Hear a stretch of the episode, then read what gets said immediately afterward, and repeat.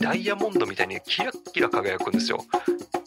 ロレックスオメガグランドセイコーっていうのが実用時計の最高ブランドなんじゃないかなとは思ってますね。高くてもこの時計が欲しいって思えるような時計ブランドに成長してほしい。優しい腕時計。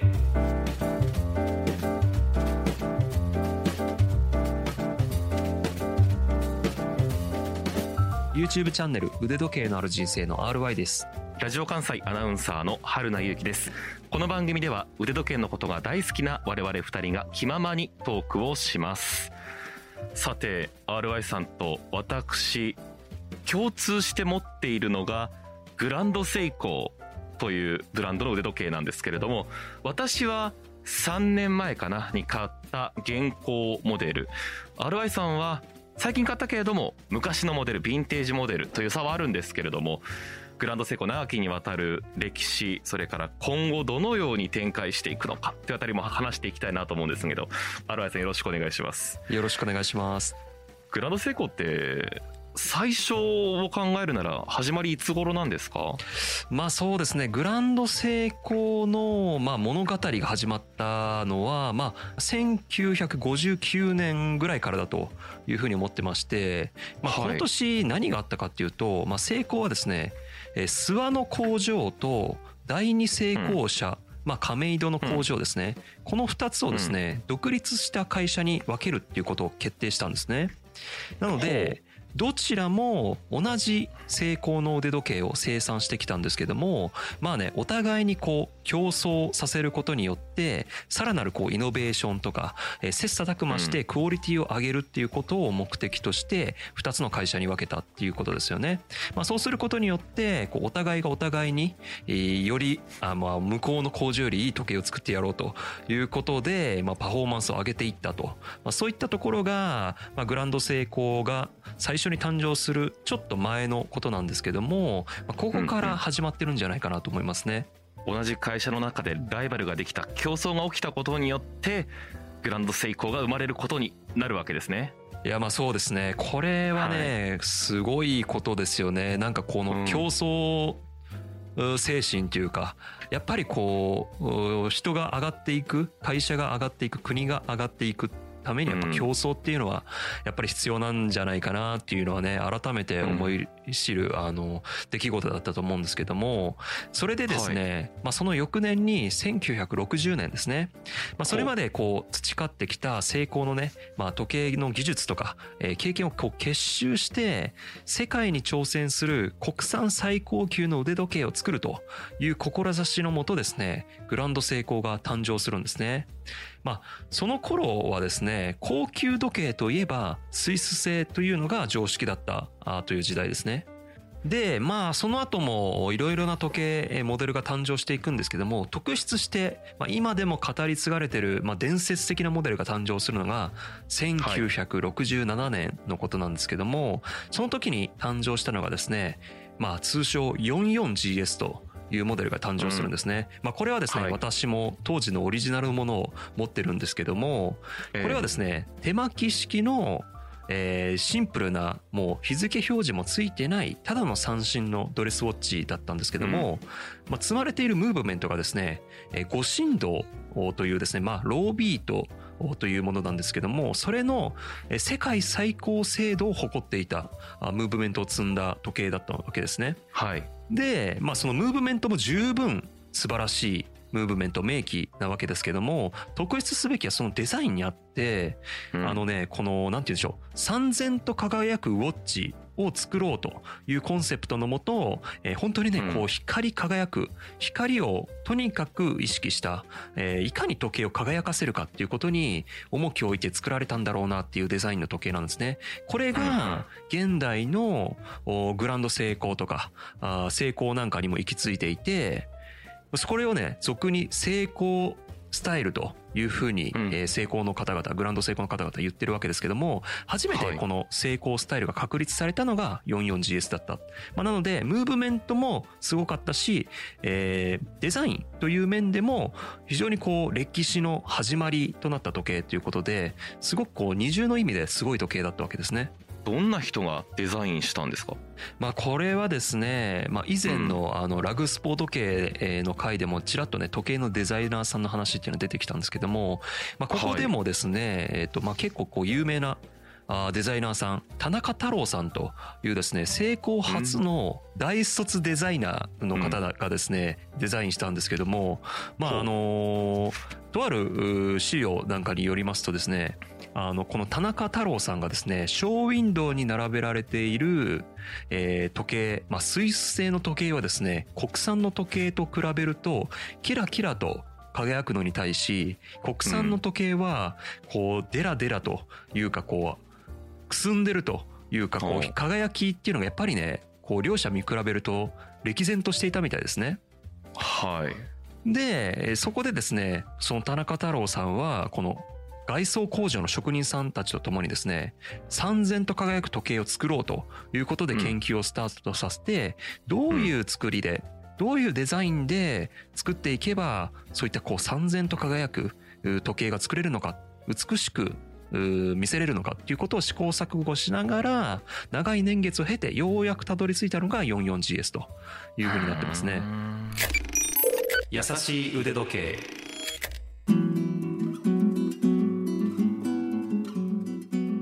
グランド成功の凄さを象徴するとあるエピソードを紹介したいと思うんですけども、まあ、グランド成功はですね1964年からですね、まあ、制度コンクール、まあ、過去天文台コンクールというふうに言ってりもしますけども、まあ、世界中の時計ブランドがムーブメントをそのコンクールに出してどんぐらい精度がいいのかっていう、まあ、オリンピックとかワールドカップって言ったらあれですけども、まあ、そういった大会があるわけですよ。でそこにこう1964年から出品してたわけですね。で、最初の頃はもうね全く順位が振るわなかったと。それこそまあ150番台とかあまあそういったものだったわけですね。なんですけども、1968年に機械式時計の精度全て、えー、そのトップ10成功のムーブメントが独占したという、なるほど。めちゃくちゃすごいことなんですよね。で、まあ、それがねまあ、スイスの威信を傷つけてしまったのかちょっとわからないですけどもなんとねこのね年を最後にこのね制度コンクールっていうのはね行われなくなってしまったというね。かっこいい。もう成功勝つの分かっちゃったからもうやめちゃおうみたいなことですね。まあねもしかしたらそうかもしれないですね。あくまでも憶測ですけど。そうであってほしいな。かっこいいな。いやめちゃくちゃかっこいいですよね。でしかもねこれ何がすごいかって普通のこの時計ブランドとかはですねそのコンクール用にスペシャルなムーブメント、まあ、オリジナルの機械とかをね特別に特注で作って出品してたんですよ。うんうん。だけどグランド成功まあ成功ですね。成功はその市販品をですねベースにファインチューニング、えー、細かく調整したものを出品してたんですね。だからこれどういうことかってまあ、例えばあの F1 の大会に あの市販の車をめちゃくちゃチューニングして出てあの上位トップ10独占するみたいな。はいはいはいはい。もうそれぐらいの快挙だったんじゃないかなと思うんですよね。だからねそのなんか技術力だしそのグ,、ね、グランド成功が立ち上がった当初のあの世界と戦える腕時計、国産最高級の腕時計を作るっていうねもうまあ見事にこう体現して、えー、そしてそのあの世界に知らしめたっていうね。これもうねすごい激アツのストーリーだと思いますね。かっこいいですね。なんか誇らしくなっていきますね。超かっこいいです。よ。日本人としてね。そうそうそう。だから196769で世界の頂点取りました。で、うん、機械式で頂点取りました、ね。うん、1969年に、うん、あのそのクォーツの腕時計を発売するっていうね世界で初めて。いやどう、うん、もう大谷選手もびっくりの二刀流ですよね。機械式でしょ 世界取ってでクォーツで世界を変えるっていうね、うん、一見矛盾してますもんね、うん、そう。だからすごいんですよ、でまあそれがね皮肉にもこのグランド成功の首を絞めることにもなるというか。だから機械式で頂点を取っておきながら機械式とは全くもう別次元の精度の良さを誇るクォーツを発表してしまったわけですよね。だからグランそうグランド成功はその1975年を最後にですね、まあ、休止状態というか休眠状態に入るわけですよね。ではい。再びグランドセイコーが機械式時計を作るのは1998年。まあおよそ23年間ですか、あー後になってしまうわけですよね。うん。でだからそのクォーツショックっていうのはもうスイスのこの機械式伝統的な機械式時計もこうもう一掃してしまったわけですけども皮肉にも自らのこのグランドセイコーの機械式時計の首も絞めるっていうまあそこもまた面白いところだと思うんですけど。でまあ世界的にもねこういったこうグランドセイコーっていうのはこう認められつつあったわけですけどもうん。次の大きな転換点としては2017年にですね、まあ、グランドセイコーはセイコーのサブブランドという存在からですね独立したえブランドへと転身していくわけですよね。まあ、要は独り立ちして世界に進出していく。えでえ世界各国にですねこうブティックを作ったりとかもういよいよねはい。本格的にセイコーというこうビッグ看板をですねえ卒業してグランドセイコーという独り立ちを一人で歩いていくというのがまああー2017年になってるわけですね。うん。いやーまあこれねあのーたったね1960年からこの60年ぐらいでこれだけのこの濃密な歴史そして革新をしてくるブランドってまあそんなにはもうまあまずねないブランドだと思いますよ。だからちょっとねこれねまだまだ僕はあの世間の目は過小評価してる気がしますね。うん、なんかみんな言いますねなんかね。うん、やっぱこううん。見た目がすごくシンプルじゃないですかグランドセイコーとかって、はい。はい。本当にもう普通の時計なんですよね。だからその凄さっていうのが分かりにくい。あの、どうしてもねこう奇抜なデザインの時計とか、うん。あのこう目に見えて分かりやすい時計っていうのが人目を引きがちなんですけども、うん。シンプルなように見えて普通のように見えてその水面下でどれだけすごいことしてるかっていうね。まあだから個人的にはですね、まあロレックスうんオメガと並ぶ世界最高の実用高級時計のまあ御三家って言ったらあれですけど個人的にはですよ。はあ。ロレックスオメガグランドセイコーっていうのがまあ本当実用時計の最高クラスの3ブランドなんじゃないかなとは思ってますね。優しい腕時計。今 GS は世界進出もなかなか成功してるっていうような話も聞きますけど RY さんがどうでしょう今後どのように進んでいってほしいとかあります？いやーこれねうん。まあありますよ。やっぱグランドセイコーは僕もすごくこう愛着のあるブランドだし、一 GS ファンとしてそしてやっぱりね日本企業が世界でこう第一線で戦ってるのってすごくかっこいいし応援したい。だから GS ファンとしても応援したいし日本人としても応援したいと思ってだからこそ、さらにね上を目指すために個人的な、あくまでも個人的な提言というか、うん。意見、うん、をさせてほしいんですけどねこの あのあれで。どうぞどうぞ、うん。えっとねそうね、うん。全部で4つかな。4つここをこうしてほしいっていうのはあるんですけど一つは永久修理保証ですね。はい。えこまあ、これは例えば、まあ、IWC とかパテックフィリップとかあまあそういったもう本当にブランドとかは、まあ、自社製品であればいつに作られた時計であっても、まあ、お金はかかるかもしれないけども必ず直しますよみたいなことを歌ってるブランドっていうのはあるわけですよね。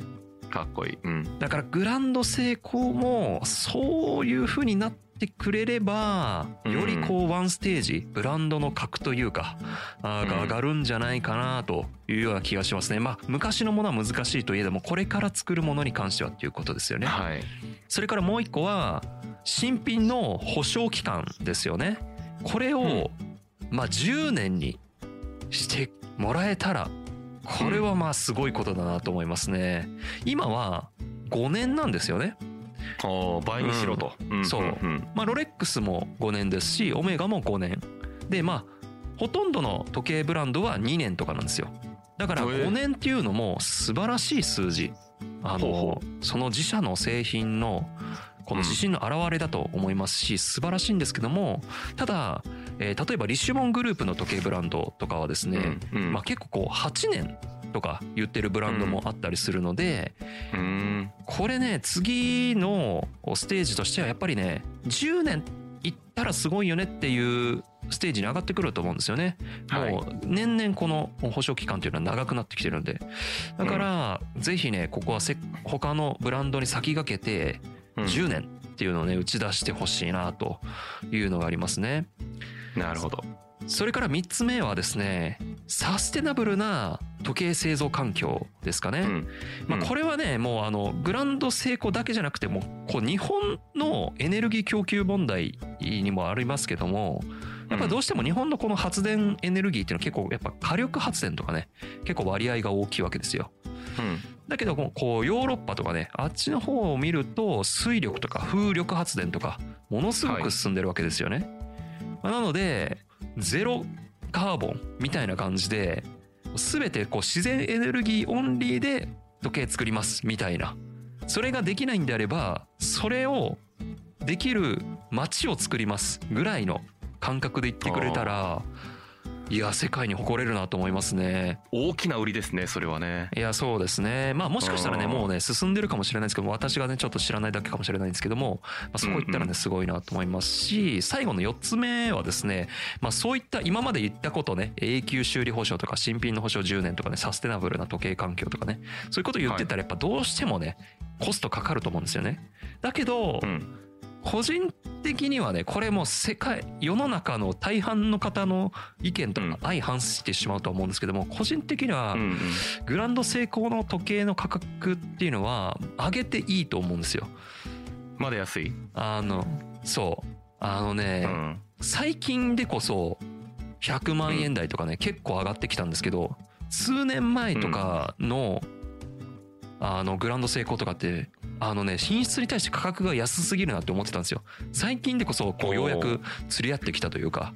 時計のクオリティと価格が見合ってきたっていう気はするんですけども、それでもやっぱり世界の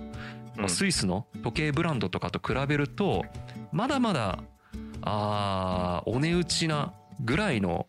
ところにいると思うんですよ。これはでももう日本の精神とかね、あのこの日本のお企業全体にやっぱこう値上げというものに対してものすごくあアレルギー反応があるというかすごくうん心苦しく感じてしまうのはあるあると思うんですよ。だけど確かに生活必需品とかそうだと思うんですけどこういう嗜好品とかね高級品世界で戦うのであればワールド基準に時計の価格っていうのを合わせて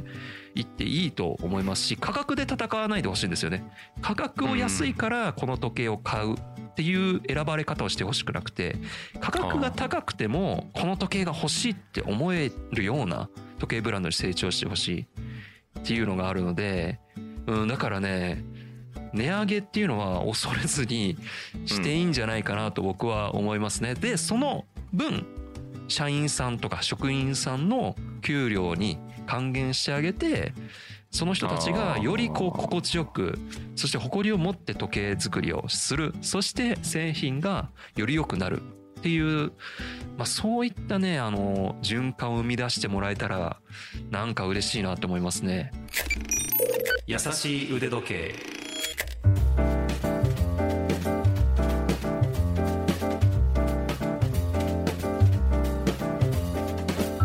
ちょっとねいただいたメールは可能な限り短くでも紹介したいなと思ってるんですけど大阪市で聞いてくれてる市川さんという30歳の男性の方なんですけど RY さんの YouTube チャンネルをきっかけに時計沼にはまったんですけれども実用時計という言葉が気になってると。なるほど。RY さんが実用時計と高級時計どう使い分けてるんだっていうのを市川さん聞きたいらしいんでここで一個解決しておきましょうよ。なるほどなるほどなるほど、うん。いやこれね非常にこう鋭い質問だなと思いますし、まあ、まずあの、ねえ。そのお便りといいますかあのメッセージいただけて本当にあの嬉しいです。ありがとうございます。うん。でまあ実用時計とは何ぞやっていうねとこなんですけども、これはねえー非常にこううブラック・オア・ホワイトっていうねはっきりとした答えは出にくいんですけども個人的には、うん。要はストレスなく使える時計かどうかっていうことですよね。ストレスなく使える時計はその人にとっての実用時計だと思うんですよ。例えば、はいはいはい。僕のコレクションで言うとロレックスとかは、えー、セイコーとかはもう本当に気兼ねなくサクッとつけてもう。全然ね使えるので実用時計なんですよ。だけど、バシュロン・コンスタンタンのオーバーシーズはまだこう使うのにちょっとこう傷を心配して気を使ってしまったりとかするのでまだ実用時計ではないのかなっていうふうには気はするんですよね。だけども、超大富豪の人からしたらですねバシュロン・コンスタンタンのオーバーシーズっていうのは気兼ねなく使える実用時計かもしれないですよね。ストレスなく使えてしまう。だからその人の価値観によって実用時計っていうのは何になるかっていうことですよね。例えば僕の 44GS のグランド成功はやっぱりヴィンテージウォッチで、うん、あのなんていうんでしょうすごくこう雨に気を使うとか汗に気を使うとかね、すごくこうケアが必要なのでそういった意味では実用時計ではないですよね、はい、私にとって 44GS っていうのは。だけど当時の人たちからしたらそれはまあ最高の実用時計だったかもしれないし精度がすごくいいっていうことで視認性も高い、うん、だからこれね人によってストレスなく使える時計が実用時計って言えるんじゃないかなと、まあ、あくまでもね個人的な解釈としてはありますね。気兼ねなく使えるかどうか構えないかどうかというのが RY さんにとっては実用化高級化っていう感じですか？うんそうですね。どうでしょうか市川さん。解決されましたでしょうか？いつもあの見てくれてるらしいですから。ありがとうございます今後も応援してください。今回紹介した情報ラジオ関西のトピックスサイトラジトピでも詳しく読めますので文書で復習したい読みたいという方はそちらもどうぞご覧ください。今日も紹介しましたけれども番組へのメールお待ちしています。ご意見ご感想取り上げてほしいテーマのリクエストなど何でも腕アットマーク JOCR.jp ude アットマーク JOCR.jp まで送ってください。あとはツイッターですね。やっておりますので番組と合わせてフォローしてください。優しい腕時計もしくはハッシュタグやさ腕で検索してください。私の YouTube チャンネル腕時計のある人生もよろしくお願いします。はいということで次回も私たち2人が優しくトークをお届けします。それではまた